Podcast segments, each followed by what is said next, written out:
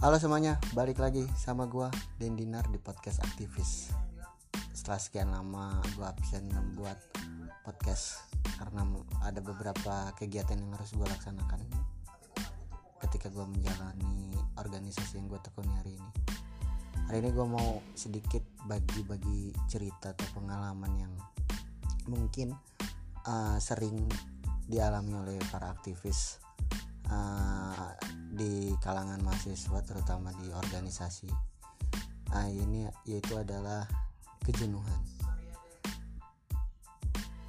Jenuh mungkin sifat manusiawi yang dimiliki oleh manusia dikala ketika aktivitas yang ada telah menjadi suatu rutinitas yang terus menerus berputar di setiap harinya. Itu akan menjadi suatu pola yang mungkin bisa kita tebak. Besok kita bakal ngapain hari ini kita akan ngapain atau nanti apa yang akan terjadi dan sebagainya karena pola pola-pola tersebut mudah kita tebak sehingga kejenuhan biasanya uh, kita rasakan di suatu momen-momen tertentu baik dalam organisasi maupun dalam hal lainnya yang uh, membuat suatu hal itu menjadi suatu rutinitas di setiap harinya.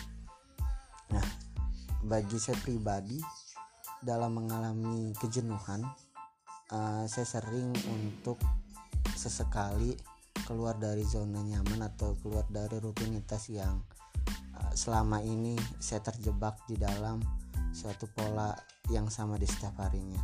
Ketika saya menjalani organisasi dan terus-terusan di setiap harinya tentunya itu akan menjadi suatu pola dan tentunya itu menjadi suatu rutinitas di setiap harinya yang tadinya itu mungkin menjadi satu hal yang baru bagi saya itu menjadi hal yang sangat membosankan dan menjenuhkan. Nah, untuk keluar dari zona tersebut, kita harus keluar dari rutinitas tersebut dan membuat hal-hal baru yang selama ini kita tinggalkan karena kita fokus terhadap satu rutinitas. Misal, ketika saya berorganisasi, uh, menjalankan organisasi di setiap harinya, saya mungkin jenuh dan saya tidak bisa menulis karena saya harus fokus terhadap tugas-tugas organisasi. Karenanya ketika saya mengalami kejenuhan saya akan mencoba menulis dan sedikit keluar dari lingkaran lingkaran organisasi tersebut. Karena bagi saya pribadi di dalam satu organisasi juga kita perlu memainkan pola frekuensi. Frekuensi itu harus dijaga agar tujuan kita di dalam satu organisasi tidak dis, tidak terdistorsi atau tidak terbelokkan dengan hal-hal yang sifatnya keegoan pribadi. Nah, makanya itu kita harus memainkan frekuensi sebisa kita mungkin untuk menjaga agar uh, apa yang kita tekuni di dalam satu organisasi tetap di jalur idealisme yang sesuai dengan aturan main di organisasi tersebut. Nah, salah satunya itu tadi kita keluar dari lingkaran tersebut keluar bukan berarti kita menghindar atau menghilang menghilang selamanya gitu. Tapi kita mencoba untuk beristirahat sebentar dari satu lingkungan yang mungkin uh, kita rasakan sangat penat di dalam satu lingkungan tersebut. Kita mencoba keluar dari zona itu dan kita mencoba hal-hal baru baik kita berbicara atau sedikit nongkrong atau ngobrol dengan orang-orang baru atau pulang bersama keluarga mungkin atau mungkin bermain atau ya apa pun lah yang setiap orang bisa rasakan uh, sehingga mereka dapat keluar dari zona kejenuhan tersebut. Nah, itu salah satunya. Kemudian selain mungkin kita harus keluar dari zona rutinitas, bagi saya uh, organisasi juga perlu yang namanya keseimbangan baik secara mental maupun secara uh, apa ya?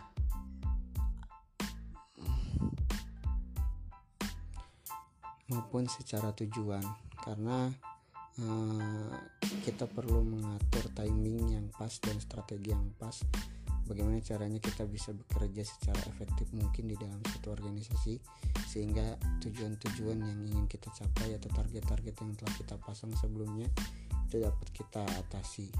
Nah, uh, setelah itu ada beberapa hal yang sering saya kritisi hari ini di dalam suatu organisasi mau ketika akan membuat suatu program.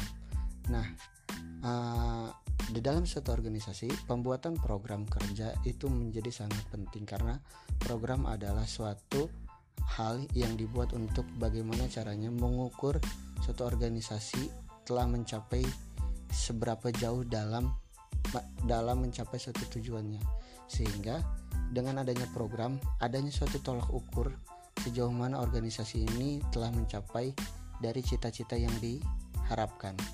Nah, dalam pembuatan program kerja, sebaiknya ada beberapa hal terlebih dahulu yang harus dilakukan baik oleh organisasi organisasi kemahasiswaan maupun organisasi eksternal dan sebagainya. Nah, sepengalaman saya menjadi seorang yang berorganisasi, ketika kita akan membuat suatu program, kita harus melakukan suatu observasi terlebih dahulu observasi tentunya harus dilakukan ketika kita ingin mengukur bagaimana tujuan kita akan tercapai.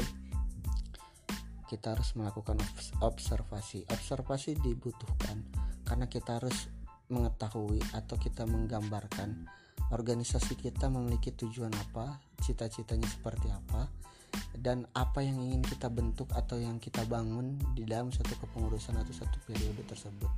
Nah setelah itu, kita juga harus mampu mengobservasi lingkungan atau tujuan dari organisasi kita.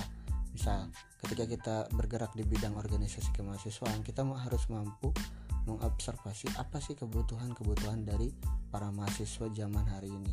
Misal kebutuhannya adalah berkumpul untuk berdiskusi atau kebutuhannya adalah menyalurkan minat bakat. Nah, kita harus mampu membaca seberapa jauh uh, mahasiswa-mahasiswa tersebut membutuhkan organisasi yang sedang kita tekuni atau yang sedang kita jalani terutama organisasi-organisasi ekstra yang sifatnya itu pengkaderan atau berjenjang nah ketika kita telah mengobservasi apa tujuan organisasi kita kemudian apa tujuan dari objek uh, si program kita nah kemudian barulah keluar suatu rancangan program. Nah, rancangan program ini juga harus disusun dari beberapa variabel.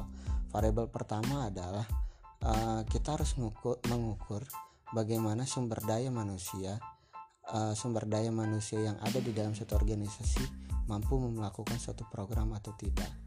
Nah, ketika kita telah mengukur tersebut, maka akan dihasilkannya sebuah uh, planning bagaimana caranya kita membagi tugas-tugas setiap bidangnya masing-masing.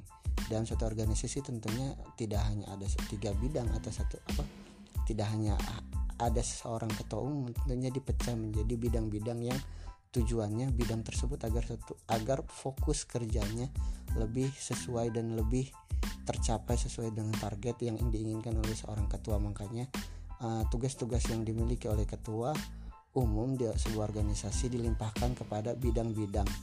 Nah, begitupun di dalam suatu program, kita harus mampu mengukur sejauh mana SDM kita dan targetan apa yang ingin kita capai. Ketika kita setelah mengobservasi masalah yang ada tadi di dalam tubuh mahasiswa, misalnya apa yang dibutuhkan mahasiswa, tentunya dengan jangka periode misalnya kita di dalam satu organisasi hanya satu tahun, kita tidak bisa tidak bisa menyelesaikan semua masalah itu di dalam satu keper apa satu kepengurusan. Namun kita harus mampu menarik simpul-simpul apa saja yang harus kita bangun, yang harus kita selesaikan terlebih dahulu. Karena nanti hasil dari kita uh, membuat satu program itu akan dilanjutkan oleh kepengurusan selanjutnya sehingga uh, terjadinya pembangunan yang berkelanjutan atau sustainable development.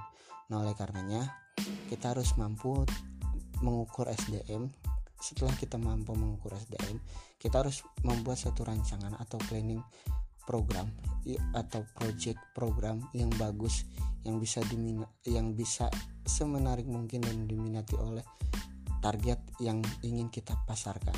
Nah, itu juga menjadi sebuah latihan bagi kita atau bagi saya sendiri pun di suatu organisasi bagaimana membuat program sehingga ke depan ketika kita akan membuat satu project-project tertentu saya tidak eh, saya sudah memiliki gambaran bagaimana caranya membuat satu planning nah rata-rata program itu didasari dengan uh, strategi POWACH itu adalah strategi paling dasar ketika kita akan membuat program planning, organizing, controlling dan actualing.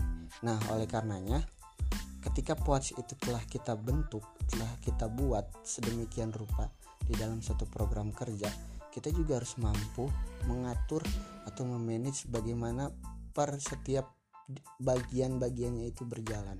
Ketika kita dalam membuat suatu rancangan, kita harus membuat suatu rancangan yang yang sebagus mungkin dan yang seburuk mungkin.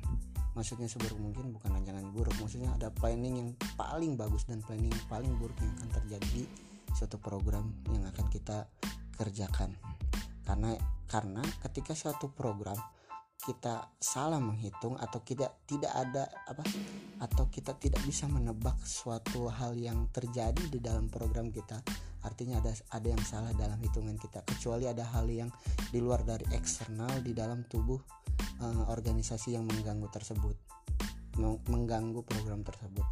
Oleh karenanya setiap suatu program itu tuh pasti bisa dihitung apa bisa dihitung secara persentase keberhasilan ataupun secara persentase progres dari satu program.